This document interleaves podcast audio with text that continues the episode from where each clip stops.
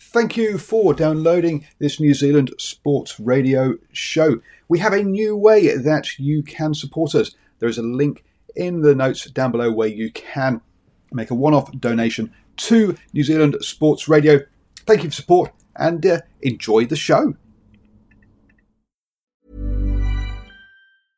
I'm Sandra, and I'm just the professional your small business was looking for. But you didn't hire me because you didn't use LinkedIn jobs. LinkedIn has professionals you can't find anywhere else, including those who aren't actively looking for a new job but might be open to the perfect role, like me. In a given month, over 70% of LinkedIn users don't visit other leading job sites. So if you're not looking on LinkedIn, you'll miss out on great candidates like Sandra. Start hiring professionals like a professional. Post your free job on linkedin.com/people today. When you're ready to pop the question, the last thing you want to do is second guess the ring. At Bluenile.com, you can design a one-of-a-kind ring with the ease and convenience of shopping online. Choose your diamond and setting. When you find the one, you'll get it delivered right to your door. Go to Bluenile.com and use promo code LISTEN to get $50 off your purchase of $500 or more. That's code LISTEN at Bluenile.com for $50 off your purchase. Bluenile.com code LISTEN. Hello and welcome to the Long Talk. And today we have a first. We have some real sporting royalty on the show. No, I'm sure he'll he'll uh, probably uh, laugh at that. But yes, um, the man I have on this this uh, today is the is an officer of the New Zealand Order of Merit um, and a uh, gold winning Olympian. But whilst he might be that, that's not what he's here to talk about on the whole. Um, welcome, uh, Tom Ashley. How are you doing, sir? Yeah, doing well, thank you. Thanks for having me. Thank you very much. So, currently, your role is uh, the CEO of Canoe Racing New Zealand. Um, so, I guess first off, we should probably clar- clarify as to what canoe racing is. That's it's the one way you've basically on a on a lake racing in a straight line. It's not the one where you're going down rapids through the uh, gates and stuff. Yeah, correct. So the high the highest profile um, discipline we're involved in is uh, sprint kayak sprint racing. Um, so that's what you see at the Olympics. Um, and then we're also uh, responsible for surf ski racing as well. Um, so that's kind of uh, typically downwind races of about 20 k's on the ocean, but you know, can can take different forms as well. So yeah. Okay, so so, so more more kind of marathon. Um, Yes, yeah. Yes, there are two two flat water disciplines. There's sprint racing and marathon racing, um, and those those are both in in K ones, and then uh, the surf ski racing happens in the ocean. So the um, how did you get into sport then? Because I mean, obviously you're, you're more famous for your um, for your surfing than than than, than on the canoeing side. But um, what was your first experience of sport? Oh, I'm- I'm not not famous for anything. Let's let's. but, um, so yeah, I, I got into sport. I guess my, my my parents were both involved in sailing, and particularly my dad. Um, he was a sailmaker uh, when I was growing up, so he was always out in, in boats, and um, and I right from my early childhood, I was super interested in sailing, and and had always wanted to um, to learn to sail myself. So I, I started sailing when I was eight and um, loved it right from the first day. Um, so, yeah, right from my, you know, after my first sailing lesson at age eight, I went to the library and took out every book they had on sailing and read them all. And um, immediately after that, I started giving, making these kind of proposals for my parents as to why they should let me um, quit school and be a professional sailor.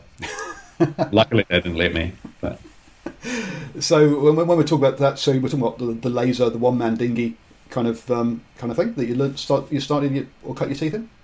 uh, so I learned in Optimist, and that's the the standard junior class.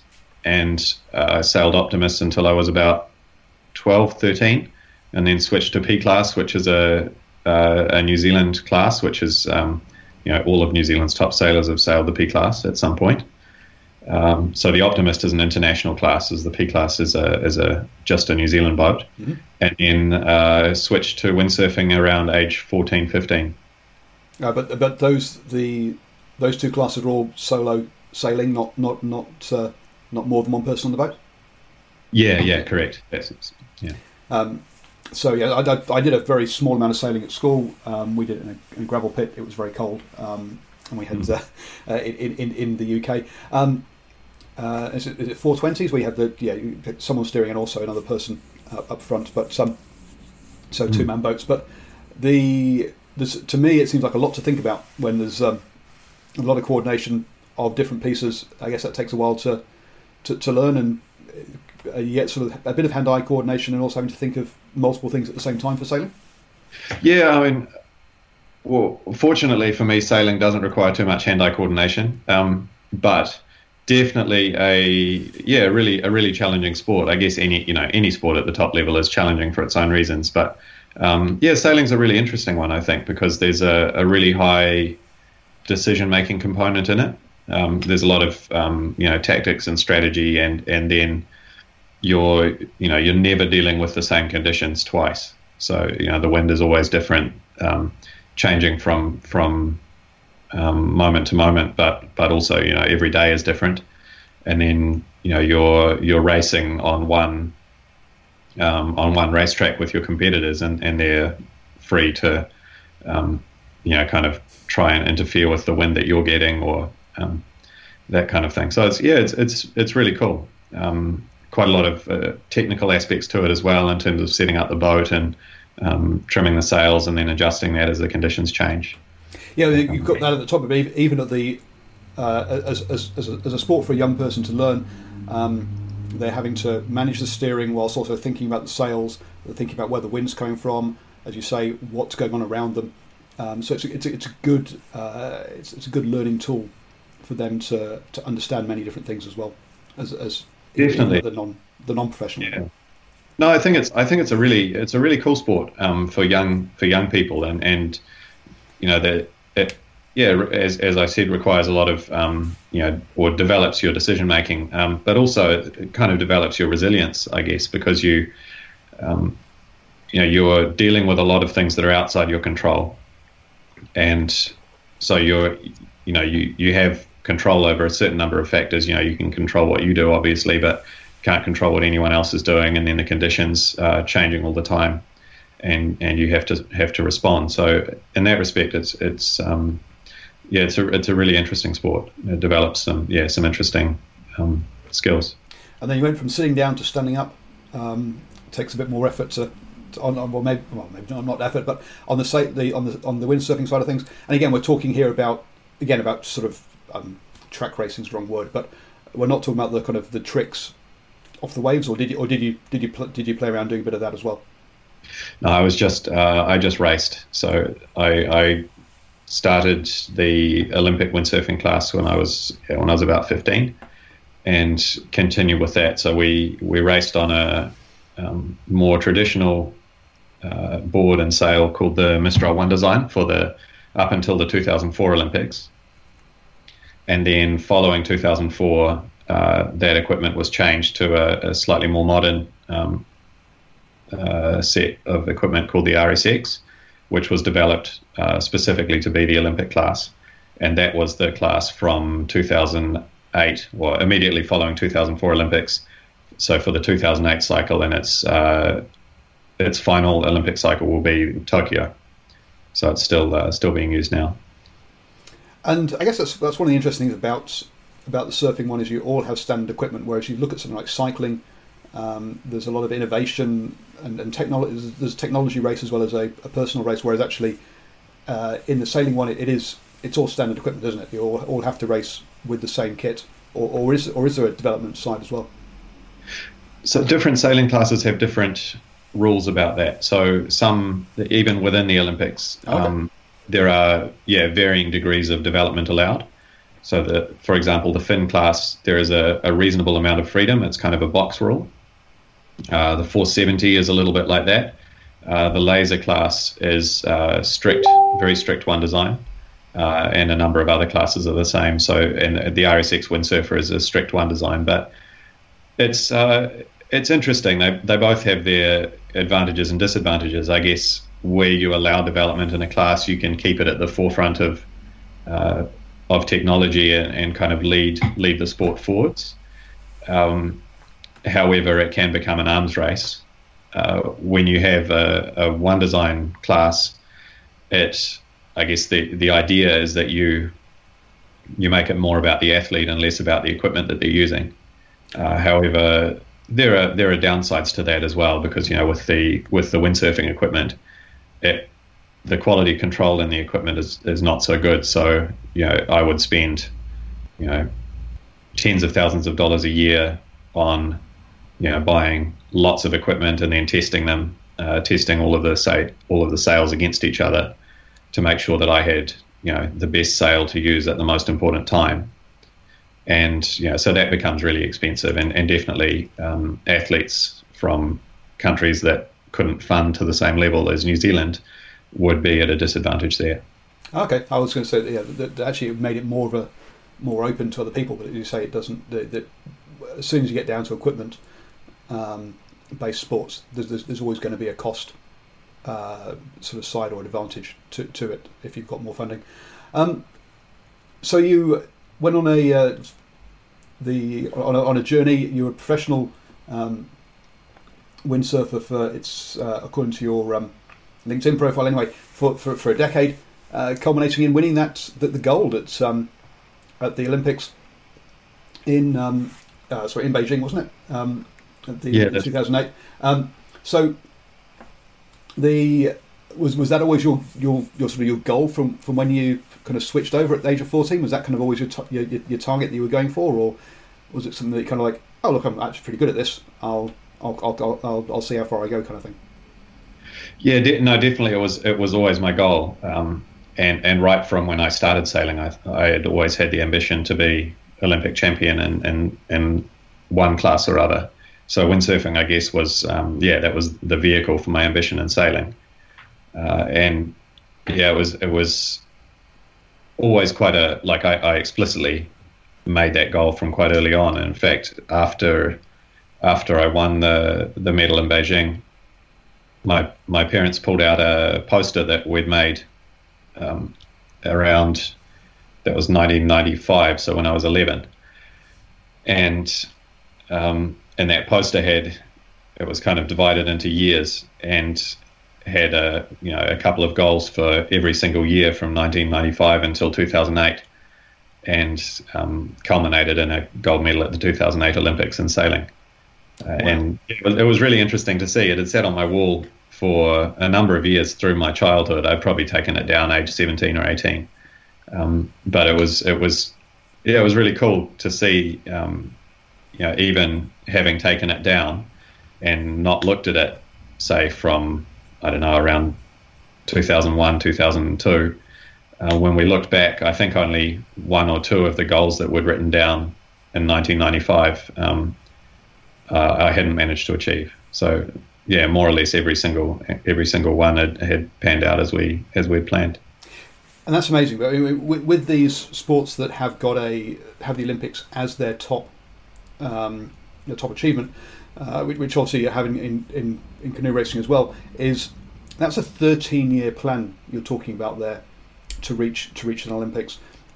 With the um, with the Tokyo Olympics having been postponed for a year, uh, how are you finding that's impacted your, your high performance athletes? Because having put they put all this year's effort in to a set date, then to find it's delayed, then have the uncertainty whether it's going to go ahead or not, then to have it delayed.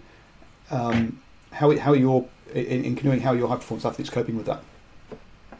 Uh, I, I think it's hard to generalize on that one. So you know, every individual will have their own response to a situation like this. I think, um, in in general, the the way that everyone's dealing with it's been really really impressive. Um, you know, led we're we're really fortunate to have an amazing coaching staff, and you know, our technical director Gordon Walker is um, you know I guess pretty well known in New Zealand, um, and a you know a really exceptional character. He you know he's he's led the the response. Um, we have some yeah really fantastic coaches. Uh, in the team as well, and, and some amazing athletes. So, you know, I think everyone's rallied around really well. I guess the without without being too um, or without speaking too many cliches, you can you know you can only control what you can control. So we're we're just focusing on on what we can actually control, and um, you know, trying to roll with the punches a bit. And I guess it's really important also to be to be optimistic and, and look for the opportunities in these situations. So I think we're we're very lucky to be in New Zealand. Um, you know, compared to, to some other places we could be right now, and um, and we're lucky to have such an amazing group of people. So you know, I'm sure we'll come through it okay.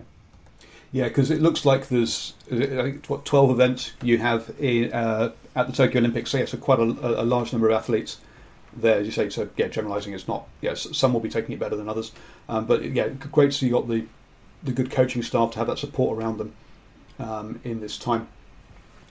The when you came out of um, sort of you you you you went into coaching as your as your next thing after after actually um, uh, being a competitor. Uh, so, so you always saw that your your future career was going to be within sport and, and staying in sport. Uh, no, funnily enough, that was that was a total accident. So I had always um, I'd always specifically kind of planned not to get into coaching, um, and I I had wanted to go to to go to law school and become a lawyer. Uh, so after I finished my sailing career, I, I went to law school, and I just was asked by a couple of my kind of ex competitors to do some coaching for them. So it started just before the 2012 Olympics. I coached the Korean team briefly, um, more on a kind of contract basis. And then following the 2012 Olympics, um, one of my ex Chinese competitors, um, or Chinese ex competitors, asked me to come and coach his uh, province team for the Chinese national games, which is a really big deal in China. It's kind of for them, it's uh, if anything even more important than the Olympic Games. All of the provinces race against each other, and and so I went there on my uni breaks for for a year, and did some work uh, with that province, and then from there was asked to be head coach of the Chinese national team. Uh, so for the first for the first little while, I combined that with, with law school and then and then with uh, my job at Russell McVeagh, uh, and and then eventually became full time in the in the couple of years leading up to the uh, Rio Olympics. So yeah, so the so did, did you have any coaching qualifications, any coaching badges, or was it all just sort of figuring it out on the job? Yeah, a total um, seat of my pants, to be honest. So, um, you know, I guess I, I knew knew my stuff as a as an athlete, mm-hmm. and and I guess that's a that's one thing as a as an athlete in sailing. Uh, it's very much a, an athlete driven sport um, because it requires such a degree of independence. Um, it yeah it tends to favour athletes who are um, who can kind of lead their own campaigns. So so I guess I was yeah fortunate having had that experience, and then um, but definitely had a lot to learn in coaching, and um, yeah, made made my share of mistakes. But it was a really um, it was a really amazing experience, um, super rewarding, and and definitely I think you know that environment working in in China with the national team, um, and you know with all of the the cultural differences and and the size of the team. Uh, and, and you know the level that they were at when I when I started there, it was a, a can't imagine, I guess, a more challenging environment, but also a more rewarding one. It was it was really amazing. Well, that's I was, yeah. I was going to ask you about the well initially with, with the Korean one because um, the know, I'm assuming it's South Korea rather than North Korea. Um, the uh, there, but obviously our, our image of South of of Korea um, from an educational point of view, it's a much more it's a much more um, structured um, kind of uh, uh, learning style in South Korea, much um, much more kind of um, aimed at, I guess, um, success within business and within um, and within whatever you're doing, rather than a New Zealand style, which is a bit more uh, laid, a bit more kind of we, we think more about the play and a rounded education, and then life outside of work as well as work. So, how do you find that cultural clash initially with with, with and, uh, am I painting something that's that, that, that is that, that, that is true, or am I or have or is, is my image totally wrong as to the culture cla- or the culture change when you went over to Korea? Oh, so I, I, I don't really feel qualified to say too much about Korea because you know I, I, was probably worked with with those guys for you know a couple of months and right. um, some of that time was in New Zealand and, and a bit of it was in Korea but uh, you know it was, it was, it was a great experience amazing people um, I guess the the difference from from say a New Zealand sporting environment to the to the the small part that I experienced in Korea was I guess, a, a, a stronger sense of hierarchy um, in you know between coach and athlete, and and even amongst athletes. Um, so I guess a, an example of that is from uh, and any Korean listeners will have to forgive me if I'm wrong here, but my my understanding is that you know when Korean people meet, um, you know the first question might be what's your name, and the second question is how old you are, and then they refer to each other by uh, words like you know older brother, younger brother, um, older sister, younger sister. So that's a really that's a really Im- important part of the culture. Yep. So just being older than someone, you're conferred a, a, a, certain degree of respect, and and so the, the younger athletes all uh, had to be very respectful to the older athletes. Um, which I guess is a, an interesting thing because you know there was uh, in the team that I coached there was a young athlete who was super talented um, and probably much better or had a lot more potential than the older kind of incumbent athlete who would go to the Olympics all the time and it uh, felt a couple of times like he, um, yeah, gave a bit too much respect to the older to the older athlete. Oh, interesting. Uh, yeah, I, mean, I, I, lived in um, uh, Singapore and Hong Kong for nine years, uh, and I remember getting referred to as uncle um, in in, uh, in, in Singapore uh, quite frequently when, when we're dealing with with, with, with local with local Chinese population. And yeah, and that so you're right. That age, um, that age thing is a is definitely part of the culture uh, in in a lot of Southeast Asian countries. Um, did anyone refer to you as un- uncle when you were over in uh, in um, in China? No, not uncle. No, not uncle. Okay. no, no, standard. I, I, do look a lot older than I am, so yeah. So they definitely thought I was uh, uh, significantly older. Um, but no, I mean uh, China. China was another thing again. To be honest, um, yeah, that that I guess was was I, you know, Korea superficially felt quite foreign, but then um, spending a bit of time with the people, you know, I guess it was all a bit more familiar. Whereas whereas I think China was quite different. Notwithstanding um, that I spent a couple of years growing up in Hong Kong and and have spent a lot of time in Hong Kong um, over the years but yeah, China China was quite quite alien, I guess, the whole the whole sport environment and, and culture. Yeah. From a sport environment, I, I imagine, as you say, about the size of team, that it's much more a uh, this is our team of surfers, uh, and you guys train as a team, and then we'll choose the best best one, or, the, or however you define best to go on. Whereas in New Zealand, as you say, it's much more. I, I would expect much more, you say, individual driven. Um, perhaps not as much funding behind or, or, or a different style of funding behind it, and then you, you go to the nationals and you earn, you prove you're the best that way.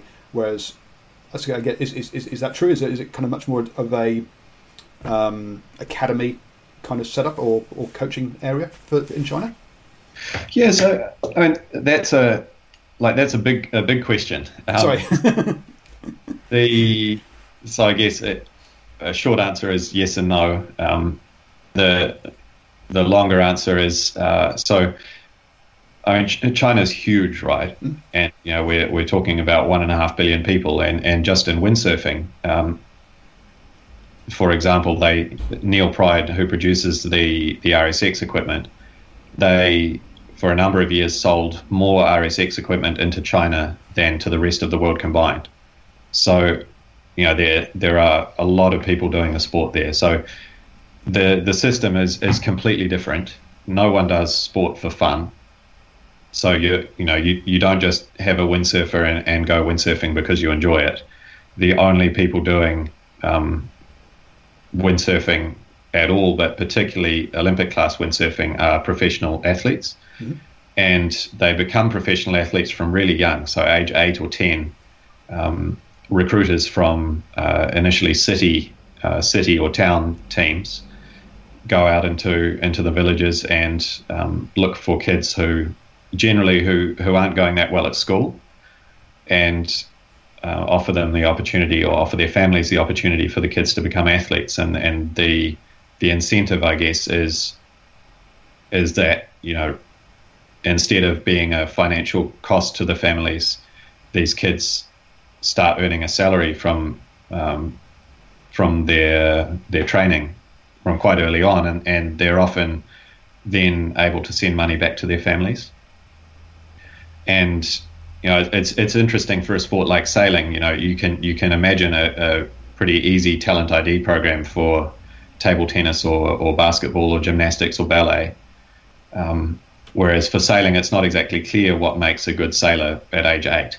Um, so, so you tend to get the kind of the kids who aren't very good at school and also haven't been talent ID'd by um, by the other sports and and you can imagine what type of um, what type of group that leads to. And you know, we, we had some amazingly talented sailors. Um, it's so so that wasn't an issue at all. But I guess having been pulled into the system, not necessarily because they want to.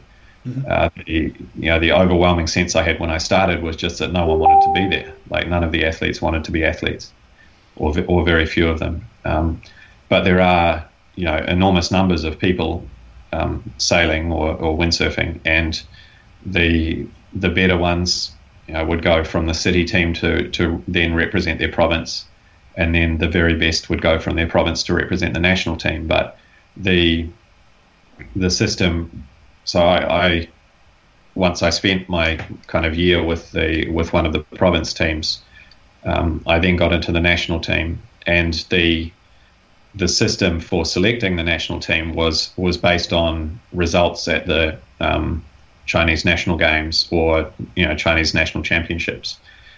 Uh, and at the time, you know, the best athletes at those events would would come into the national team and would bring their coaches with them. And then the coaches were coaches and athletes were mostly motivated not by international success, but by um, the prospect of um, say, beating the athletes from the other provinces at the next next national games, which happens every four years. So when I started there, the culture was very much um, provincial, mm-hmm. and you know there there was not a real sense that you know we were one national team. It was you know at, in the in the dining hall. Uh, there would be, you know, a table of athletes from one province, and then another table of athletes and coaches from another province, and um, the coaches generally seems to be more preoccupied with um, making athletes from the other provinces worse, um, worse rather than making their own athletes better. Um, so yeah, so it was it was a, a tricky environment to come into, uh, but but also you know a really really amazing experience because that was that was the major challenge I guess initially um, to deal with the I guess the two things I've mentioned. One was trying to create a team out of this this collection of people, and then the other was um, trying to get some engagement from the athletes and you know I guess help them to to want to be athletes. Because yep. particularly in a sport where you're um, you know that requires a lot of independence and and decision making, um, you know you you're just not going to succeed unless you really want to be there every minute that you're there and it's, uh, so there is that theory of uh, internal competition um, to to create the to create the strongest rather than internal cooperation to create the strongest. It's a, diff- it's a different um, uh, well a, approach, um, but the approach where you're you say you're saying look, uh, it's not it's not if you win the Olympics, but it's if, it's if you win your nationals to get your next four year contract. Mm. again, means that actually not I'm peaking for that because if I don't get that, I don't eat next the next four years or or I don't have the same sort of income. Um, yeah, it's, it's I mean, interesting one. Yeah, you can you can certainly see how how it develops. It's not necessarily irrational to to behave in the way that they were, but um, but it wasn't going to get the job done that we needed to do, you know, at the Olympics or at World Championships. Yeah. Um, so I guess you know we I, I really focused on trying to to build a culture where we, you know, you, so there are there are I think two ways you can look at sport, um, or in this example, two ways. You know, one is is just it's just about beating the people, and if you believe that then it doesn't really matter if you beat them because they're worse or because you're better. Mm-hmm. Uh, you know, another way to look at it, the second way would be, you know, it's about being the best that you can be, and then kind of seeing what happens with the results. And and we really tried to focus on on on that second way of looking at it. And I guess it was a it was a challenging change. Um, you know, we had to particularly um, we we got rid of a couple of coaches who who found that um, a bit too challenging, and um, but the athletes really bought into that amazingly well. And you know, we got to the point after a year or two where I guess after after two years in the national team, where you know all of the athletes would were really focused not on not on just making themselves better, but on helping their teammates to be the best that they could be. Um, it was yeah, it was it was, it was a, a, super cool turnaround and you know, a really rewarding thing to be a part of. And um, as a as a result of that, you know, it became a really pleasant place to to be in the, in the team environment, but also um, also the team became really successful in you know a couple of world championships. Um, you know, we had uh, uh, you know several athletes and men and women in the top ten um, at the world. So it was and yeah, it was it was a, a successful time, um, but a, yeah, a really fun one as well. Yeah, and I can see how uh, the athletes would enjoy it as, as they've they've gone from having to look over their shoulder every day to actually just try and be good. Um, and if you can mm. focus all your effort on trying to be good, uh, you're gonna you're going to get better rather than having to if you're not um, spending some of your efforts sort of trying to make sure something well yeah focusing on something else um, which is what you have to do. So that was nearly five years uh, there. So what, what triggered you to come back to uh, to New Zealand? Uh, so it was uh, part of it outside my control. Um, so there was a bit of a kind of political change in China and Chinese sport and a new minister of sport came in, and, and there was a bit of a move towards, um, I guess, away from having head coaches uh, who were foreigners, mm-hmm. which you know that that was a, I guess, a bit disappointing at the time, but also um, also you know fair enough, and um, and I had been there quite a while, so so um, no problem having a change. I definitely enjoyed um, being able to come home and spend more time in New Zealand. Um, so did, did you move as a whole family, or did you, or were you having to live live, live away from home during that time? Um, I fly solo, so it was all uh, easy awesome. okay. for me. Um, yes, I was I was over in China by myself and just coming back occasionally to New Zealand to you know see my family and friends. Um, but yeah, came came back to New Zealand and was really just trying to decide what to do, and, and this opportunity came up with um, Canoe Racing New Zealand, and um, and ended up here, which is it's been great. Yeah, I was going to say, how, how do you choose between coming to sports administration or going into uh, going back into being a lawyer? Was did, someone knock on your door, or did you or, or did you apply for? How, how, how did it come about? Yeah, I was actually I was looking at kind of two two different paths, I guess. One was to um, to start a career in sport, um, having I guess learned some things in in, uh, in my experiences in China and um, with my background in law, I thought maybe it'd be an opportunity to combine those two things. Uh, and sports seemed like a logical starting point, I guess. No one's going to, um, or w- with my experience as it was in 2017, no one was going to invite me to be CEO of their private company. So, um, so yeah, it, it, I think it's a it's been a you know really great um, learning opportunity and and a you know a good time as well. You know, a, a rewarding experience. The the other option I was looking at was um, going back to uni to uh, to do a master's. Um, but I mean, obviously, it's it's good to have a job, and um, so yeah, I'm still still considering the masters, um, but yeah, that's that's kind of on the back burner for now. Cool. Um, and when you say that, you know, starting a sport, start, starting a career in sport, look, you've you've also you've been an Olympic program consultant as well.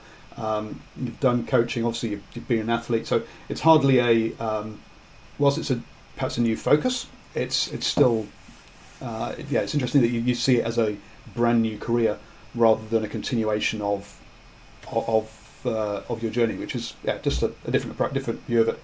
Um, I guess canoeing, canoe racing is has got a lot of similarities to that sailing in the fact that it's um, individual athletes uh, um, uh, com- competing. Uh, there's or, or, maybe two at most is I, I believe in a, in a boat. So you've again small teams individually aiming to peak for a four year four year cycle. So uh, from looking at it from a performance point of view, obviously the actual details are, different as to how you do the sport compared to surfing, but there's an awful, there's, a, there's, not, um, there's an awful lot of uh, similarities between the two sports as well.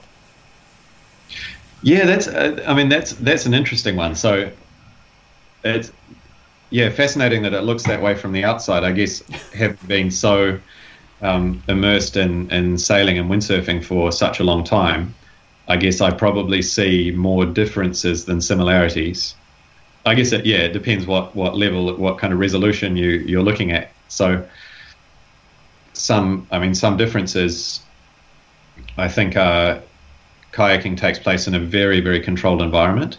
Mm-hmm. So you're you know you're racing down down one lane in a straight line, uh, and nobody else can can interfere with with what you're doing. So you know that you're looking for the fastest way to get from point A to point B with, with very few variables. Um,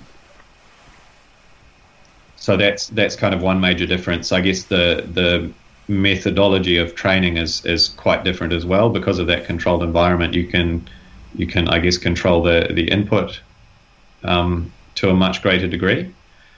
There's a really interesting aspect as well in the you know the fact that athletes or the best athletes typically are doing, you know, um, individual and team events. So there's K1, K2, and K4, and athletes are, are changing um, between the events. Mm-hmm. And, and, so there's a, I mean, a, it's a it's a real challenge to you know to building a, a, a really high functioning team, and that athletes will be, um, you know, competing against each other one day or, or you know one hour, and then the next hour they're in a team working together. Um, so you know comes comes with its its challenges for sure, and and you know that's that's a, I guess a really interesting part of the dynamic of the sport. Oh yes, yes, you're, you're looking at it uh, as as the um, the mechanics of the sport, which which which I was kind of get, guessing that was part of the, the the coach's kind of remit. But as a CEO, when you're looking at structurally the sport and the planning it out of of your finances, of um, uh, of, uh, of kind of um, your pipeline of athletes, that point of thing, that, that, it, that it has a similar rhythm to to a to a rowing, to a surf, to a to a sailing, to a uh, maybe weightlifting, etc. In that in that four year rhythm around funding uh, and, and, growth of the sport.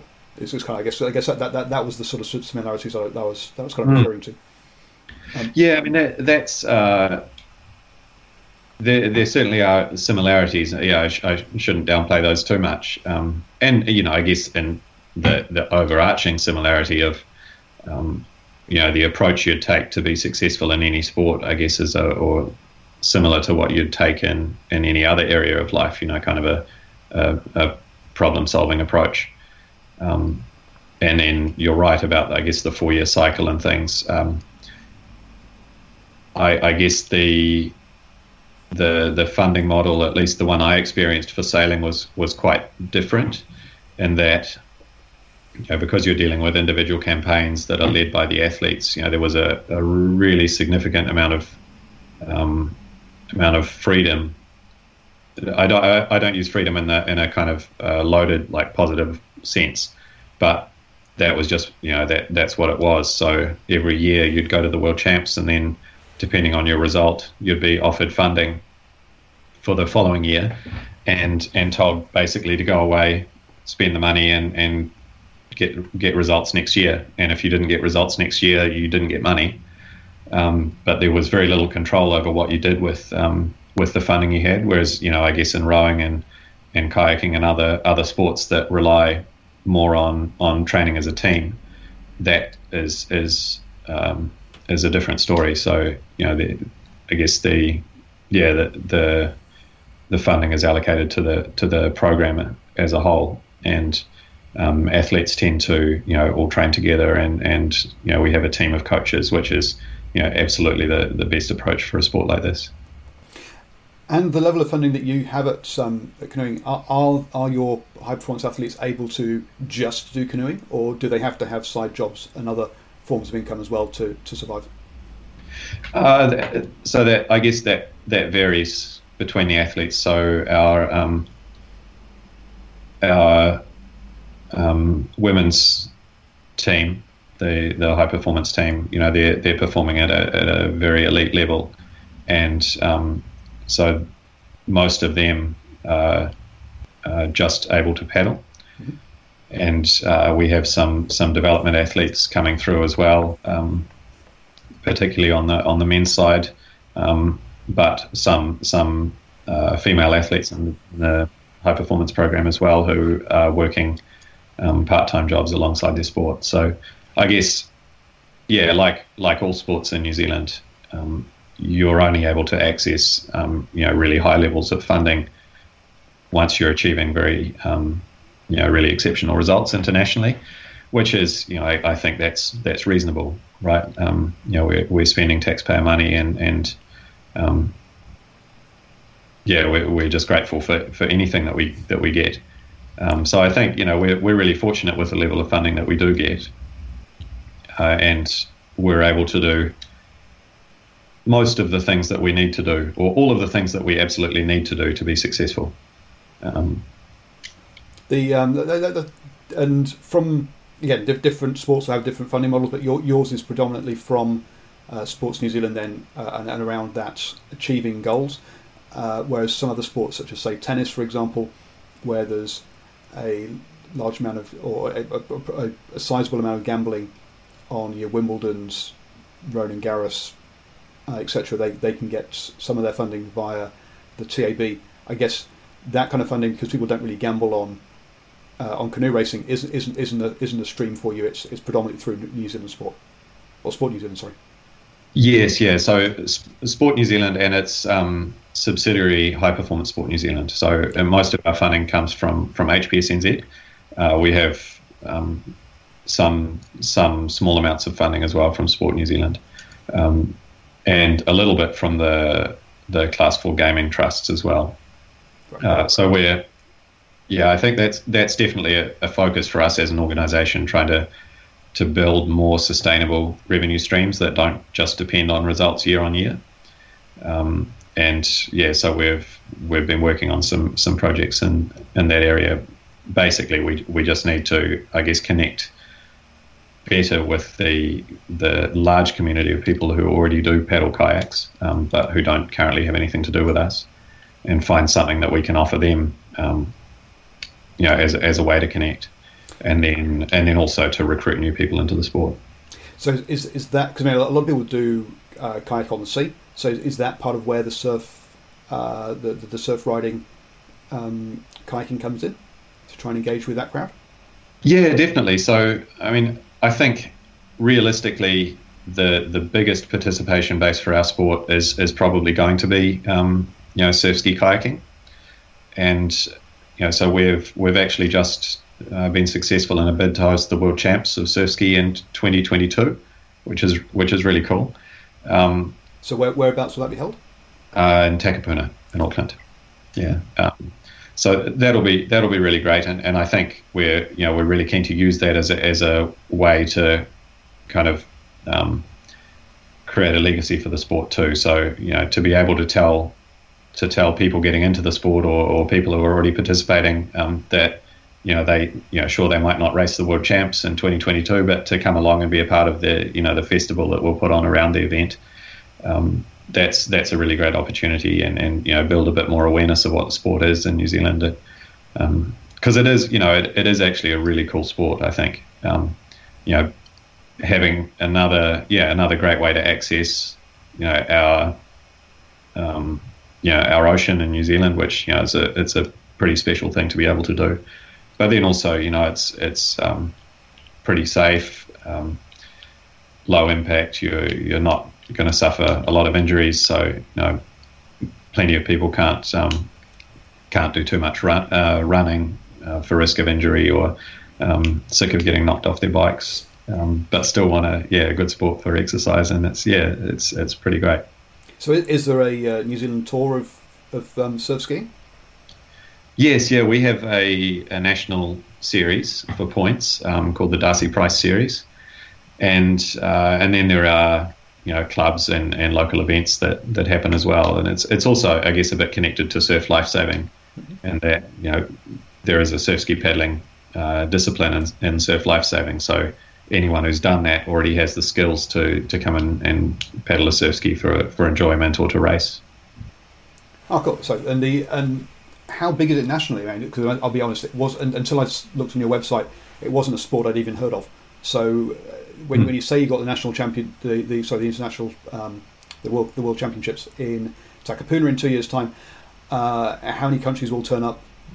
Um, who, who are the big who are the big countries in the sport? So, so surf ski paddling is, um, I guess there, there are, I mean, there are thousands of surf skis out there in New Zealand. Uh, probably a couple of hundred who would regularly turn up to races. Okay. Um, internationally, it's it's a growing sport, so we'd expect, I guess, maybe 500 competitors at the World Champs, including the the age groups. Mm-hmm. Um, the it's it's really big in South Africa. Uh, interestingly, so I guess South Africa is not traditionally as strong in sprint kayaking, but they have you know huge numbers of people paddling in river races and in surf skis.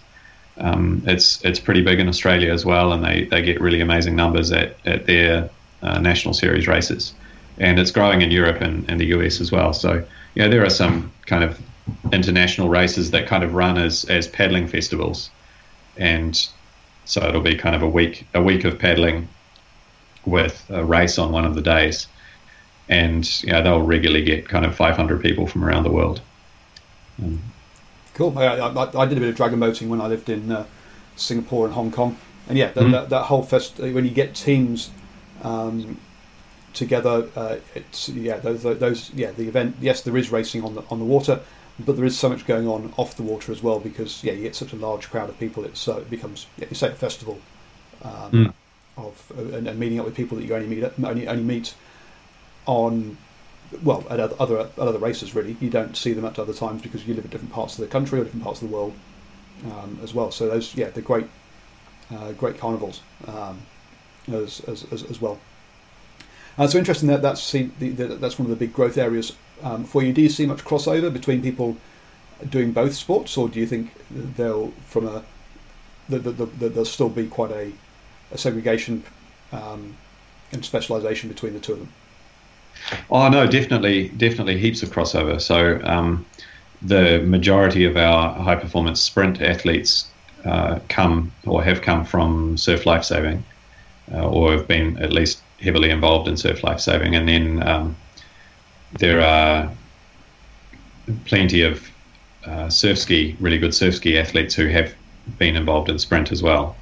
Uh, so yeah, I mean, currently world champs in, in the uh, women's division of surf ski at the world champs. Um, New Zealand women finished first and third.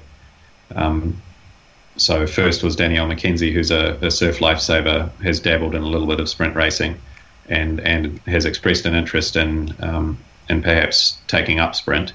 And then Teneale Hatton, who was a, um, a surf lifesaver became a, a sprint kayaker, um, holds a world record in, in K1 1000, and um, has been really successful in surf ski. So, yeah, there, there's definitely plenty of crossover. Oh, it's great to hear. I'd, um, so sometimes you end up with a couple of sports under the same umbrella that don't. Uh, cycling is a great one where you have mountain bikers and road, road, road cyclists. Never the twain shall meet. Um, mm-hmm. But it's good to see that there is that crossover between the between the two um, the two sports. Um, sure. We're working on um, so not not just you know encouraging crossover between the disciplines under our um, umbrella, but also amongst paddle sports generally. So we're actually working on a project at the moment um, to create a kind of uh, a hub that connects uh, paddle sports of all types. You know whether that's stand-up paddleboarding or, or river paddling, whitewater, um, slalom, um, waka ama, surf ski, um, sprint.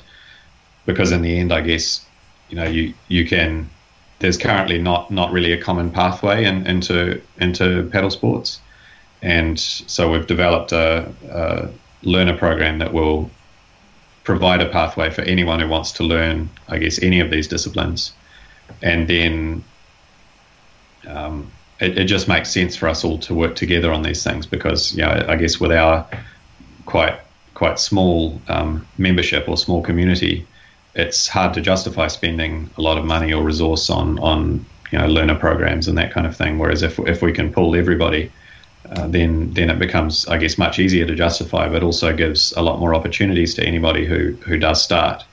Um, you know, at the moment, I guess unless you see yourself with a future in Olympic sprint racing or you know surf ski ocean racing, you'd have no reason to engage with um, Canoe Racing New Zealand. Whereas if, if we can, I guess, present opportunities to, to new participants, whether that's kids or adults, um, and and say, look, you know, learn to paddle, and these are, you know, this is the the range of opportunities that's available that are available to you.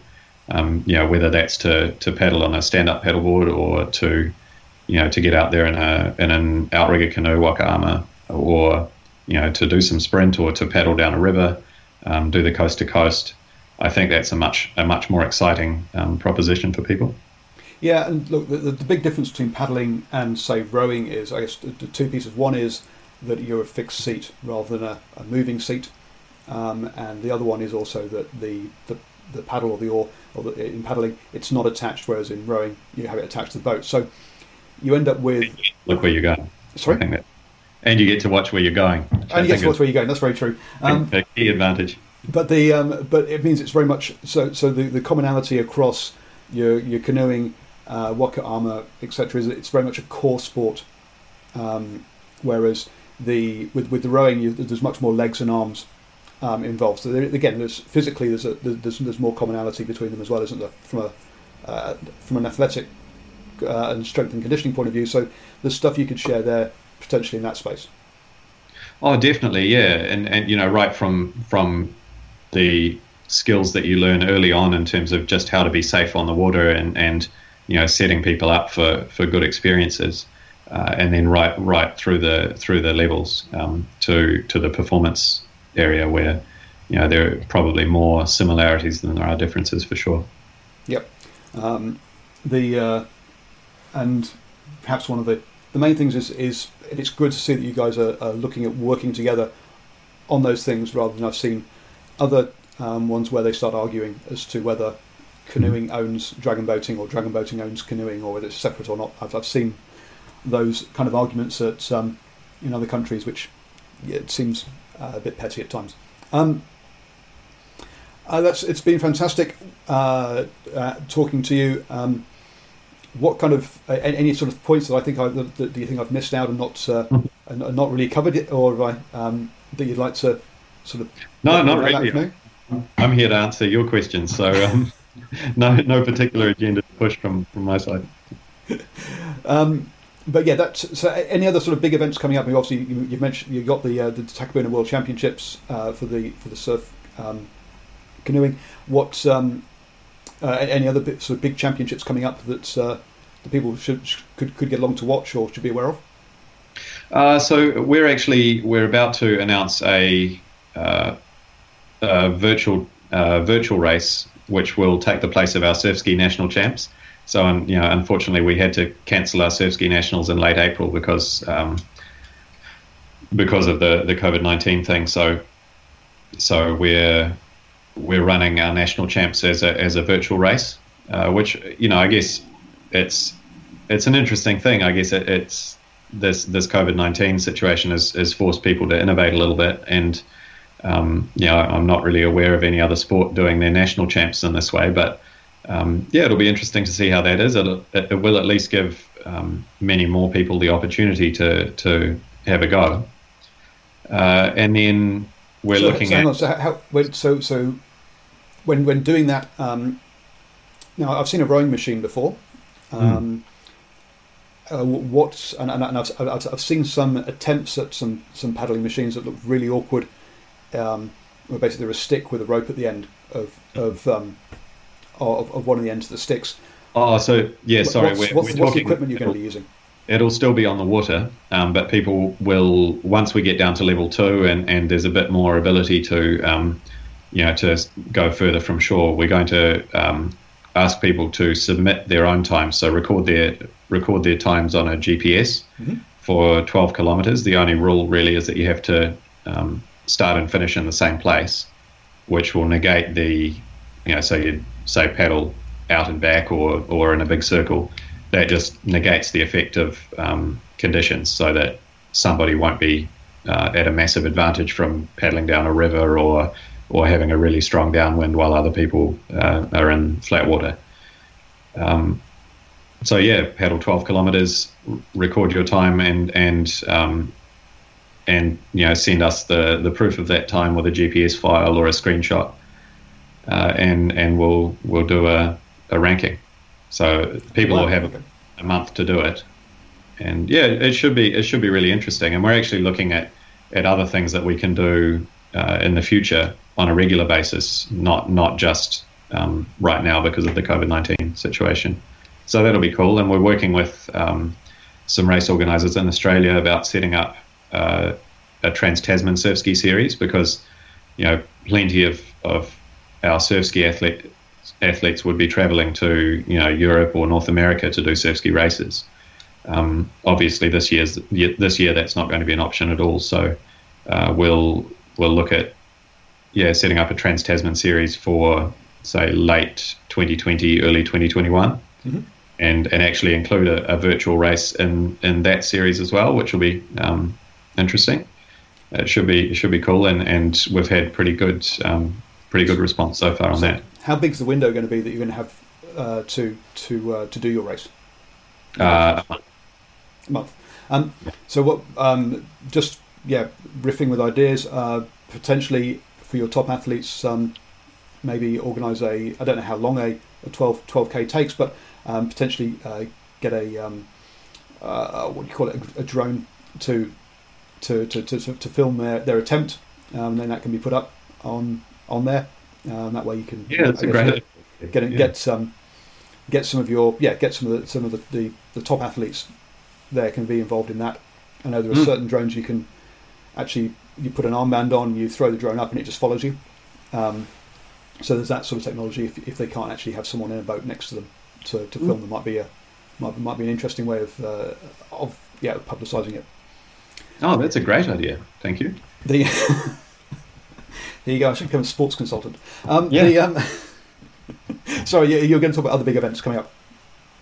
Well, I mean, I guess that's that's it for now. There's a there's a bit of uncertainty over the um, over the the rest of 2020, uh, but you know, obviously Olympic Games next year, um, and and then I guess our our main work at the moment is you know on the high performance side where um, you know, our coaches are, are, supporting our athletes and, and have made or have made or are making new plans for the rest of this year and, and into next year. And then um, we've been working on this other project, which we hope to launch in the in the coming weeks. Um, you know, with creating this hub to you know to unite all the paddle sports and um, and to you know I guess yeah provide resources for people who are interested in getting into paddling. Well, there you go, folks. We've got a scoop. We've had an announcement on the show on, on the interview. Uh, you, you, won't have heard about it yet. So this is a uh, this will be uh, there'll, there'll, be some people maybe running out already, going, hey, you know what? Perhaps I can get a quick race in now and uh, get and book bank my uh, bank my time. Thank you so much. Uh, it has been a great chat, Tom. Um, Thank you. Good luck with that virtual virtual race. It does sound, as you say, very interesting. A, a novel way of attempting, well, of, of, of putting together a championship. Um, if you're watching, please don't forget to like the Facebook page. Um, we have got interviews with um, volleyball, beach volleyball internationals. I've also interviewed a couple of Samoan rugby internationals. We've got other CEOs from various sports around New Zealand, uh, including um, Waka Ama, volleyball, um, surfing. There does seem to be a water theme there that they're perhaps the more, the more open. Um, as well as various rugby provincial coaches and CEOs as well. So do check out the long talk um, and if you prefer to listen as you go around rather than um, sitting at a computer watching it, then you can always download the podcast on iTunes, Spotify, iHeartRadio, or your favourite podcatchers um, out there. Uh, thank you very much. Mom deserves the best, and there's no better place to shop for Mother's Day than Whole Foods Market. They're your destination for unbeatable savings, from premium gifts to show-stopping flowers and irresistible desserts. Start by saving 33% with Prime on all body care and candles. Then get a 15-stem bunch of tulips for just $9.99 each with Prime. Round out Mom's menu with festive rosé, irresistible berry chantilly cake, and more special treats. Come celebrate Mother's Day at Whole Foods Market. A lot can happen in the next three years. Like a chatbot may be your new best friend. But what won't change? Needing health insurance. UnitedHealthcare Tri Term Medical Plans are available for these changing times. Underwritten by Golden Rule Insurance Company, they offer budget friendly, flexible coverage for people who are in between jobs or missed open enrollment. The plans last nearly three years in some states, with access to a nationwide network of doctors and hospitals. So, for whatever tomorrow brings, UnitedHealthcare Tri Term Medical Plans may be for you. Learn more at uh1.com. Mom deserves the best, and there's no better place to shop for Mother's Day than Whole Foods Market. They're your destination for unbeatable savings, from premium gifts to show-stopping flowers and irresistible desserts. Start by saving 33% with Prime on all body care and candles. Then get a 15-stem bunch of tulips for just $9.99 each with Prime. Round out Mom's menu with festive rosé, irresistible berry chantilly cake, and more special treats. Come celebrate Mother's Day at Whole Foods Market.